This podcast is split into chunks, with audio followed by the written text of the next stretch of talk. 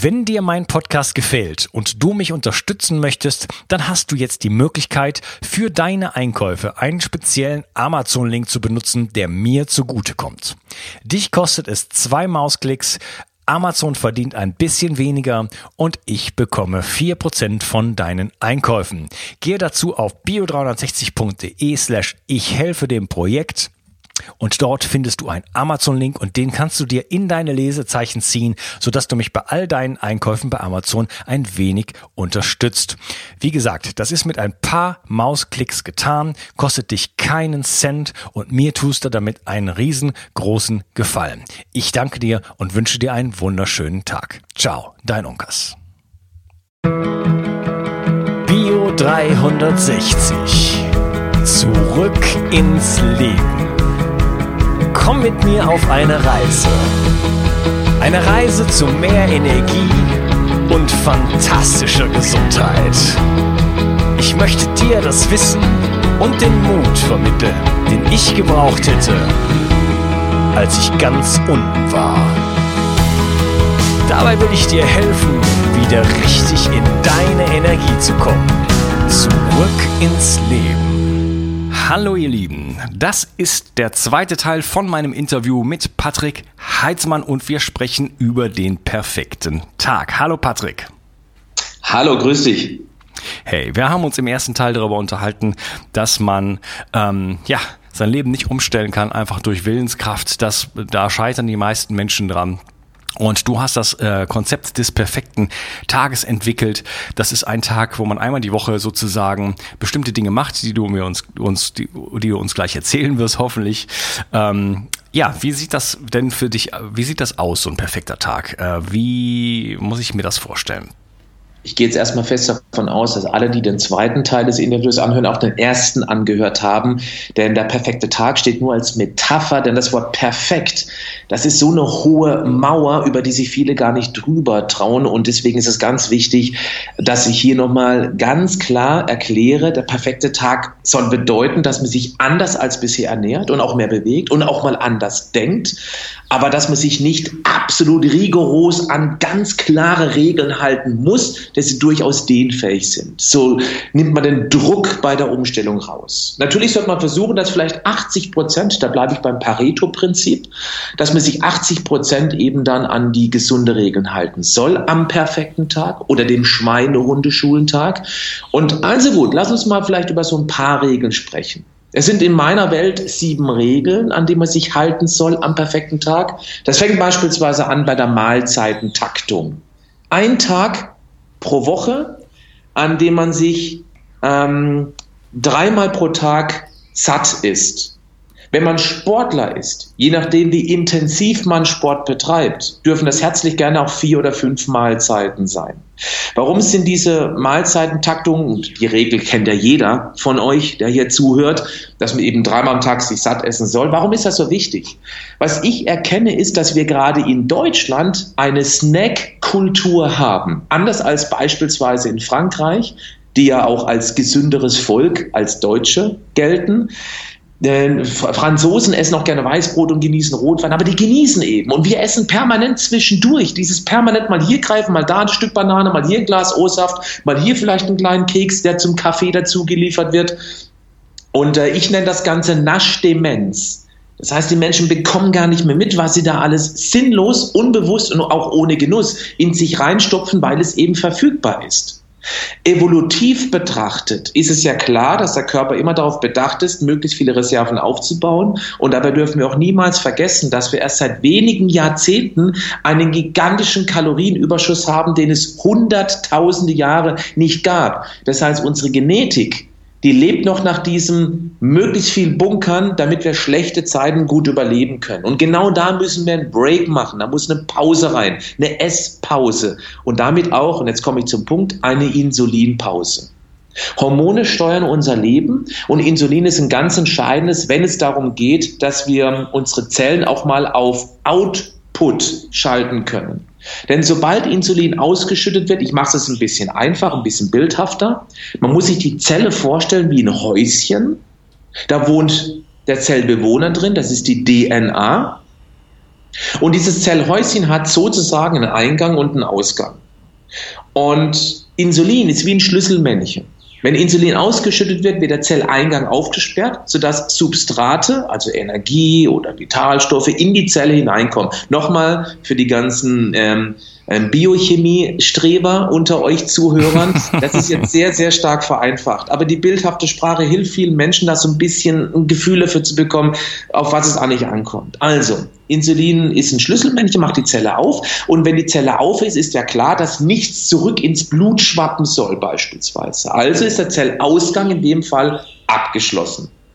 Wenn ich aber wenig Insulin habe, niedrig Insulin durch die Esspause, weil eben der Körper dann nach der letzten Mahlzeit die Kohlenhydrate versorgt hat beispielsweise oder auch die Aminosäuren, also sprich die Eiweißbausteinchen, dann ist der Zellausgang auf und der Zelleingang ist zu, weil eben kein Schlüsselmännchen da ist. Und in dem Moment habe ich die Möglichkeit, erstens die Zelle zu entmüllen, man kann auch entgiften dazu sagen. Ja, die Zelle stellt auf Autophagie, das ist die Selbstheilungskraft der Zelle, der Aufräummodus. Und gleichzeitig habe ich auch die Möglichkeit, eben auch hm, beispielsweise Fett aus der Fettzelle rauszulassen, damit der Körper weiter Brennstoff erhält um eben dann seine ganzen Stoffwechselprozesse wie beispielsweise Herztätigkeit ähm, oder Gehirnaktivität ähm, oder auch Körperwärmeproduktion aufrechtzuerhalten. Das heißt, in diesen hm, vielleicht vier, fünf, auch mal sechsstündigen Esspausen, wenn da keinerlei Kalorien importiert werden, habe ich die Möglichkeit, auch mal an die Reserven ranzugehen. Sobald ich aber eben in dieser Esspause ein Stück Schokolade, eine Banane, ein Glas Saft trinken oder essen würde, dann ist dieser Prozess unterbrochen. Und deswegen hat das auch ganz häufig, nicht immer, eine schleichende ähm, Gewichtszunahme zur Folge. Also ist Regel Nummer eins, dreimal essen, satt essen, zwischendurch, und das ist sehr liebevoll gemeint, Klappe halten. Das war Regel Nummer eins.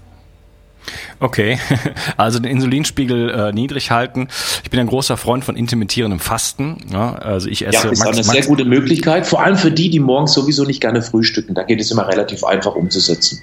Genau, das war, also ich meine, ich hab, bin auch so aufgewachsen äh, morgens wie ein Kaiser, oder? Und ähm, ja. Ja, und wie ein König, abends wie ein Bettelmann, ja. Ja, und ich habe ich hab früher habe ich meine eigene Kornmühle gehabt und habe mein eigenes äh, Sauerteigbrot und so weiter gemacht und äh, das hielt ich für das absolute ähm, absoluten, absoluten Gipfel von, von, von gesundem Essen sozusagen. Und dann habe ich mir morgens das Brot irgendwie reingepfiffen, weil ich der Meinung war, das müsste so sein, ja. Bis ich dann irgendwann mal auf die Idee des intermittierenden Gefasten, des intermittierenden Fastens gekommen bin mhm. und dann gemerkt habe, ich habe eigentlich morgens gar keinen Hunger.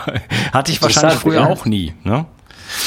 Und äh, dadurch esse ich maximal zweimal am Tag und äh, gerne auch mal einmal nur. Und damit hält man natürlich dann den Insulinspiegel ganz besonders niedrig.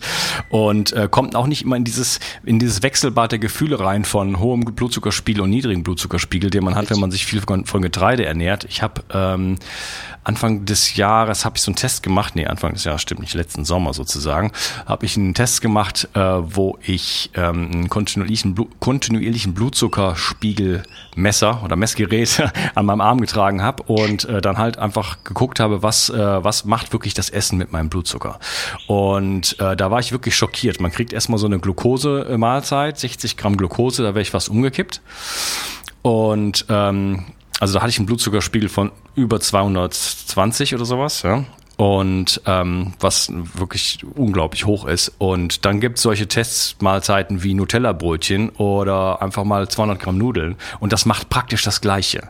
Ja? Mhm. Und äh, der, das, der, der äh, niedriger Blutzuckerspiegel, der dann daraus resultiert, ne, ein, zwei Stunden später, der ist dann wirklich halt, äh, ja, den kennen ganz viele Leute. den, das nennt man dann Mittagsschlaf, oder? Und äh, der wird dann halt wieder aufgefüllt mit irgendwelchen Snacks. Ne? So, so gesehen äh, machen die Leute im Grunde genommen fast das Richtige, könnte man so sagen. Ne? Das, das versuchen halt diese, diese Löcher sozusagen wieder aufzufangen. Das ist aber nicht nötig, wenn man sich einfach weniger von Kohlenhydraten ernährt und halt einfach auch die Mahlzeiten reduziert, so wie du es sagst, und nicht, sich nicht ständig ständig irgendwas in den Mund schiebt. Richtig, wobei, da muss man den Menschen immer ganz schnell wieder abholen. Kohlenhydrate sind ja nicht grundsätzlich böse. Das wirst du mit Sicherheit auch nicht so sehen. Nö. Die richtigen Kohlenhydrate, äh, kann man auch noch drüber sprechen. Ist übrigens bei mir auch die Regel Nummer drei. Aber erst kommt Regel Nummer zwei.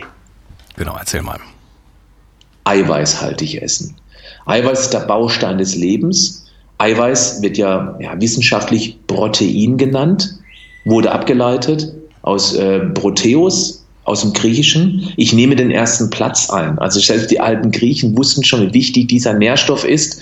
Der hat auch in meiner Welt eine übergeordnete Bedeutung. Und die Erfahrung ist, dass Menschen, die anfangen, mal mehr auf hochwertiges Eiweiß zu achten, dass es ihnen in vielerlei Hinsicht deutlich besser geht. Eiweiß ist wichtig für Haut, Haare, Fingernägel. Es ist das Make-up von innen sozusagen. Dann ist es wichtig für unsere Muskulatur. Und wer eine dichtere, festere Muskulatur sich aneignet, der hat einen rund um die Uhr höheren Kalorienverbrauch. Man spricht auch von einem gesteigerten Grundumsatz.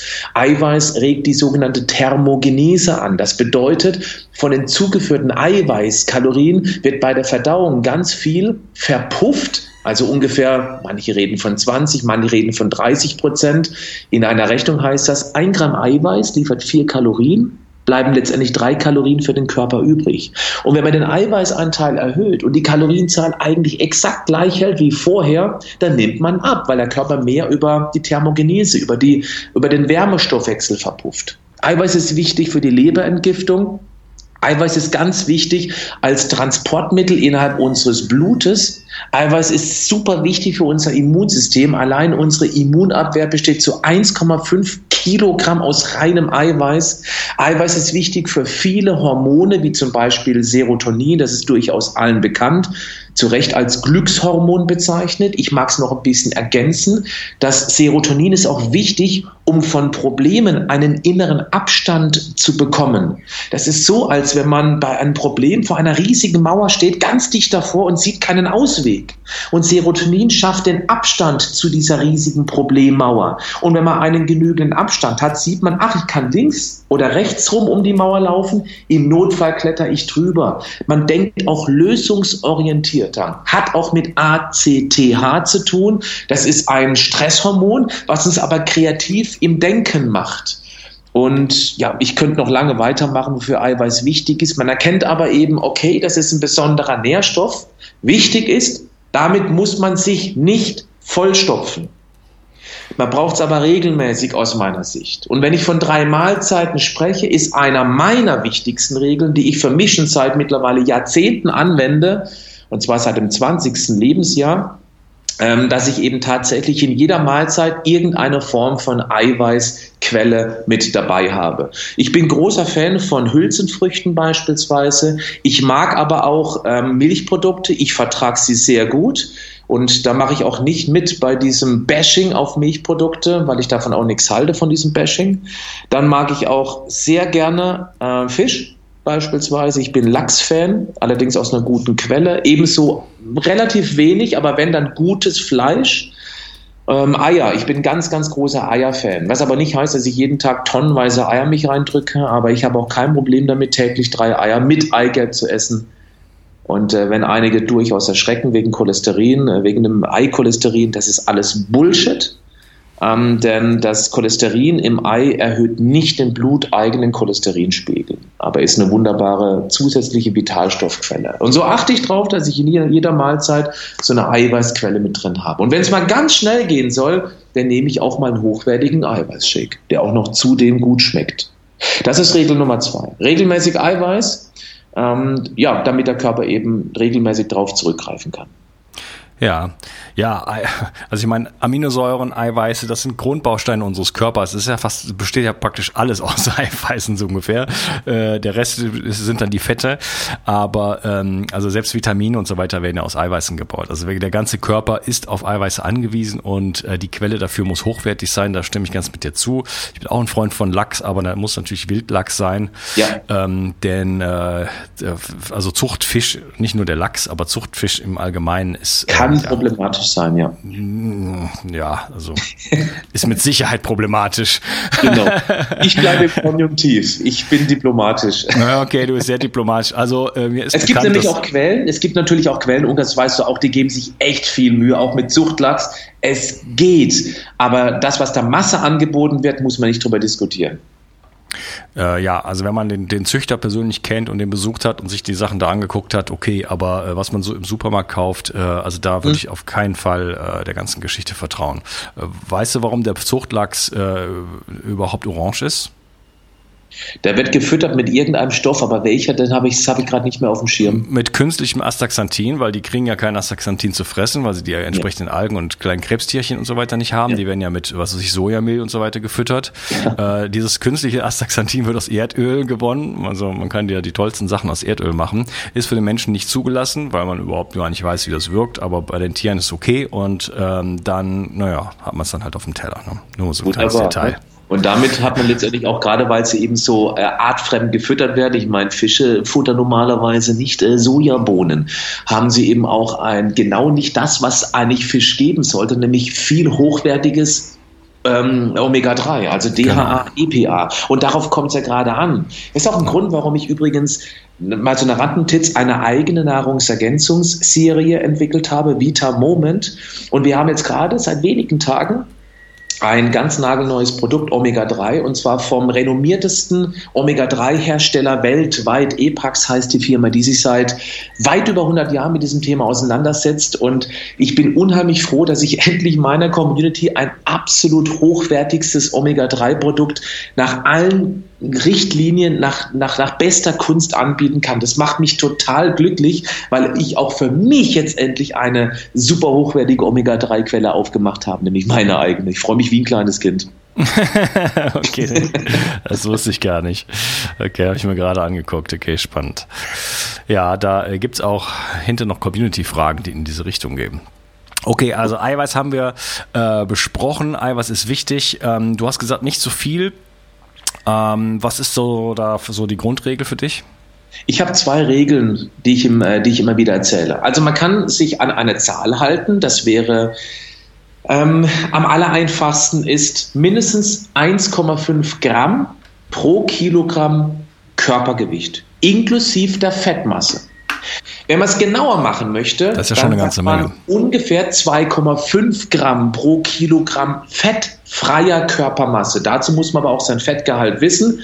Ich mache jetzt mal ein ganz einfaches Beispiel. Eine Person, die 80 Kilogramm wiegt, 20 Prozent Körperfett hat, das ist nicht besonders viel, das ist aber auch nicht besonders wenig, hat ja dann 20 Prozent, 16 Kilogramm Fettmasse am Körper, die zieht man dann von den 80 Kilogramm ab. Das wären dann 64 Kilogramm. Jetzt nimmt man die 64 und multipliziert diese mit 2,5 Gramm. Oh, jetzt muss ich ein bisschen Kopf rechnen. Mal gucken, wer schneller ist von uns beiden. Vielleicht hast du einen Taschenrechner zur Hand. Das sind 64, das sind 128, nochmal die Hälfte von 64 sind 32, das sind dann 160 Gramm. 160, ja. ja. 160? Genau. Okay, Kopfrechnen klappt noch. 160 Gramm Eiweiß und das über den Tag verteilt, da merkt man schon, das ist nicht wahnsinnig wenig, das ist eben anders als bisher. Jetzt kommt der ganz spannende Punkt. Da muss ich kurz, will ich ganz kurz was dazu sagen, weil das ist ja äh, Eiweiß und nicht, nicht jetzt Fleisch oder sowas. Ne? Das nee, nee, nee, genau. Weil im Fleisch sind ungefähr, also pro 100 Gramm sind ungefähr 20 Gramm Eiweiß. Es gibt verschiedene Quellen, es gibt mal 18, mal 22 und so weiter, aber ungefähr 20 Gramm. Und dann, wenn man das jetzt nur in Form von Fleisch zu sich nehmen würde, wovon ich mit meiner ganzen Erfahrung abraten würde, vor allem das, was wir heute an Fleisch bekommen, muss man nicht drüber diskutieren. Ähm, ich glaube, da wäre Katzenfutter teilweise hochwertiger oder selbst die Katze zu essen wäre dann hochwertiger. Das ist kein Ernährungstipp. Ähm, dass man eben dann 800 Gramm Fleisch zu sich nehmen sollte. Und dann habe ich es auf diesen 160 Gramm. Wenn man aber zum Beispiel 200 Gramm hochwertiges Fleisch, dann vielleicht noch weiß nicht, ähm, sechs, äh, äh, drei Eier am Tag essen würde, dann vielleicht noch ein bisschen Quark, dann kommt man schon ganz grob in die Richtung. Wenn man keine 160 Gramm Eiweiß am Tag schafft, dann hat man zwei Möglichkeiten. Entweder ich habe halt weniger Eiweiß, was auch nicht schlimm ist, weil ich bleibe immer noch bei 1,5 Gramm pro Kilogramm Körpergewicht. Das ist dann schon mal deutlich weniger, das kriegt man hin. Und die zweite Möglichkeit wäre eben einmal am Tag einen hochwertigen Eiweißshake. Und das ist jetzt Nummer eins, wie ich rankomme. Das zweite ist das viel Spannendere. Wenn ich mehr Eiweiß esse, dann spüre ich, dass ich deutlich länger gesättigt bin. Das ist Nummer eins. Und Nummer zwei ist, wenn ich mehr Eiweiß esse, schubse ich automatisch was anderes vom Teller, was bisher den äh, Hauptanteil ausgemacht hat. Und das sind ganz häufig die typischen immer wieder schön geredeten Beilagen wie Nudeln, Kartoffeln, Reis, Brot ja, oder eben auch Süßigkeiten. Meine Idee ist, wir sollten, wenn wir abnehmen wollen, nicht weniger essen, wir sollten mehr essen. Und zwar mehr Eiweiß. Und es hört sich schon mal besser an, als wenn ich eben dann automatisch diese, äh, diese, diese, ähm, dieses, ich, ich, ich darf nicht mehr so viel essen wie vorher, dass das demotiviert einen doch massiv. Ich sage, Leute, esst mehr, esst mehr Eiweiß. Wenn ihr mehr Eiweiß esst, schubst ihr automatisch die Kohlenhydrate ein bisschen vom Teller. Die müssen nicht ganz verschwinden. Es geht nur ums Umverteilen und dann die Erfahrung sammeln, wie es einem damit geht. Und wer die Erfahrung einmal gemacht hat, wenn er eben mehr Eiweiß und dementsprechend auch ein bisschen weniger Kohlenhydrate isst, Wer sich dann gut fühlt, mehr Energie hat, der bleibt auch dabei. Und das ist die Idee des perfekten Tages, das an diesem Tag auch zu spüren, wie einfach es ist und wie gut es einem tut. Ja, was viele auch vergessen ist, dass äh, Gemüse ja auch Kohlenhydrate sind. Mal, aber ja, definitiv. Ja, genau. Ja, also da kann man natürlich, also ich will damit sagen, man kann sehr viel Gemüse essen, was sowieso eine gute, äh, gute äh, Überlegung ist, das zu tun, ja. Und äh, das heißt, man kann sich da wirklich den, äh, den Bauch auch vollschlagen sozusagen, weil das Gemüse natürlich relativ äh, niedrigkalorisch ist. Und wenn ich das jetzt noch mit einem guten Fett und einem guten hochwertigen Protein kombiniere, dann ist das eine, eine sehr befriedigende, befriedigende Mahlzeit. Ne? Also das ist jetzt nicht irgendwie irgendwas, wo du sagst, ich muss jetzt, wo, wo du sagst, ich muss jetzt weniger essen, weniger von allem und so weiter. Nein, ich kann also durch durchaus äh, vernünftige Portionen essen, die mich absolut befriedigen, die sehr, sehr hochwertig sind und äh, sehr, sehr lecker schmecken. Und muss mich da jetzt erstmal nicht einschränken, nur weil ich jetzt plötzlich meine Kartoffeln weglasse. Genau, und wir können mal umrechnen, eine Kartoffel hat ungefähr pro 100 Gramm, wie viel? 60, 70 Gramm Kohlenhydrate? Nee, das Quatsch, so viel sind es nicht. Ich nehme Nudeln, weil Nudeln sind, glaube ich, das ist Quatsch, Kartoffeln haben deutlich weniger, haben hohen Wasseranteil. Ich nehme Nudeln. Nudeln haben Trockenmasse ungefähr pro 100 Gramm 70 Gramm Kohlenhydrate. Und wenn man die jetzt macht, dann klar, dann zieht es noch ein bisschen Wasser. Aber ich könnte beispielsweise Brokkoli mit drei Gramm Kohlenhydrate pro 100 Gramm, könnte ich ungefähr, jetzt muss ich wieder ein bisschen Kopfrechnen machen, 70 geteilt durch drei sind ungefähr ja, 24, 23, 24. Man könnte ungefähr 2, ich runde jetzt ähm, auf, 2,5 Kilogramm Brokkoli essen, anstatt 100 Gramm trockene Nudeln, also Nudeln äh, zubereitet. Ist unglaublich, oder? Die Menge kriegt man im Lebtag nicht runter, nicht mal annähernd. Und das ist eben dieser krasse Gegensatz dazu, wenn man eben mehr Gemüse auf den Teller packt. War die Rechnung jetzt gerade richtig? Hast du mitgerechnet? Ich habe nicht mitgerechnet, aber ich habe äh, noch dazu zu tragen, dass Brokkoli ja auch sehr, relativ eiweißhaltig ist. Also äh, von dem, im Vergleich zu anderen Gemüsen. Äh, und auch noch Sulforaphan und solche Sachen äh, enthält, die Entzündung reduzieren können. Also äh, das ist eine tolle Sache. Und äh, wenn man sich dann eine schöne Soße zu macht, irgendwie Knoblauch und Öl oder was auch immer, äh, dann äh, ist das ein Fest. Also da, was, was, will ich, was will man doch noch mehr? ja, die Soße muss lecker sein. Das ist das Entscheidende, weil Gemüse an sich ist ja relativ geschmackshomöopathisch. Wenn man aber eben noch eine gute Soße dazu packt, die auch gerne hochwertiges Öl, sprich Fett, also wieder Kalorien beinhalten darf, dann bleibt man kalorisch immer noch unterhalb einer Spaghetti Bolognese. Und trotzdem hat man eben brutal viel Ballaststoffe, eben dieses Sulforaphan, von dem ich auch ein ganz großer Fan bin. Und dann noch eben gutes pflanzliches Eiweiß. Klar, die Menge ist auch relativ homöopathisch auf, auf die Gesamtmenge gesehen. Also diese 1,5 Gramm Eiweiß pro Kilogramm Körpergewicht wird man nicht mit Brokkoli abdecken können. Das wird nicht funktionieren. Mm, aber man hat so viele positive Effekte und so viele Vorteile und da wird sich ganz schnell der Darm auch melden und zwar macht er einen Purzelbaum im positiven Sinne und schreit Hurra, weil er eben genau das Futter bekommt, was er braucht, um sich selber zu reparieren, zu regenerieren. Ja, wunderbar. Patrick, wir haben noch fünf Punkte, äh, ganz viele andere Fragen und noch Community-Fragen. ich würde die Gelegenheit nutzen, an dieser Stelle äh, den Podcast nochmal zu unterteilen. Und ich danke dir, dass du heute da warst und wir sprechen uns im nächsten Teil. Mach's so gut. So machen wir das. Alles klar, tschüss. Ich möchte dir etwas schenken. Und zwar habe ich dir einen Audiokurs aufgenommen, wo ich dich in sieben Schritten zu mehr Energie und fantastischer Gesundheit führe. Das Einzige, was du tun musst, ist unten in der Description auf den Link zu klicken, dich dort einzutragen und dann bekommst du von mir kostenfrei diesen Audiokurs nach Hause geliefert. Wenn du das Gefühl hast, dass ich heute deinen Tag ein bisschen schöner gemacht habe, dann möchte ich dich einladen, auch meinen Tag etwas zu verschönern und auf iTunes zu gehen und für mich dort eine 5-Sterne-Bewertung und eine Rezension zu hinterlassen. Da würde ich mich riesig freuen und ich wünsche dir einen wunderschönen Tag. Bis dann, dein Onkas. Ciao. Bio 360 Zurück ins Leben. Komm mit mir auf eine Reise. Eine Reise zu mehr Energie und fantastischer Gesundheit.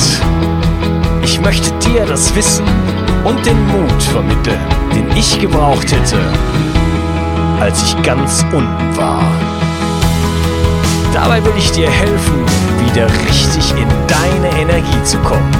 Zurück ins Leben.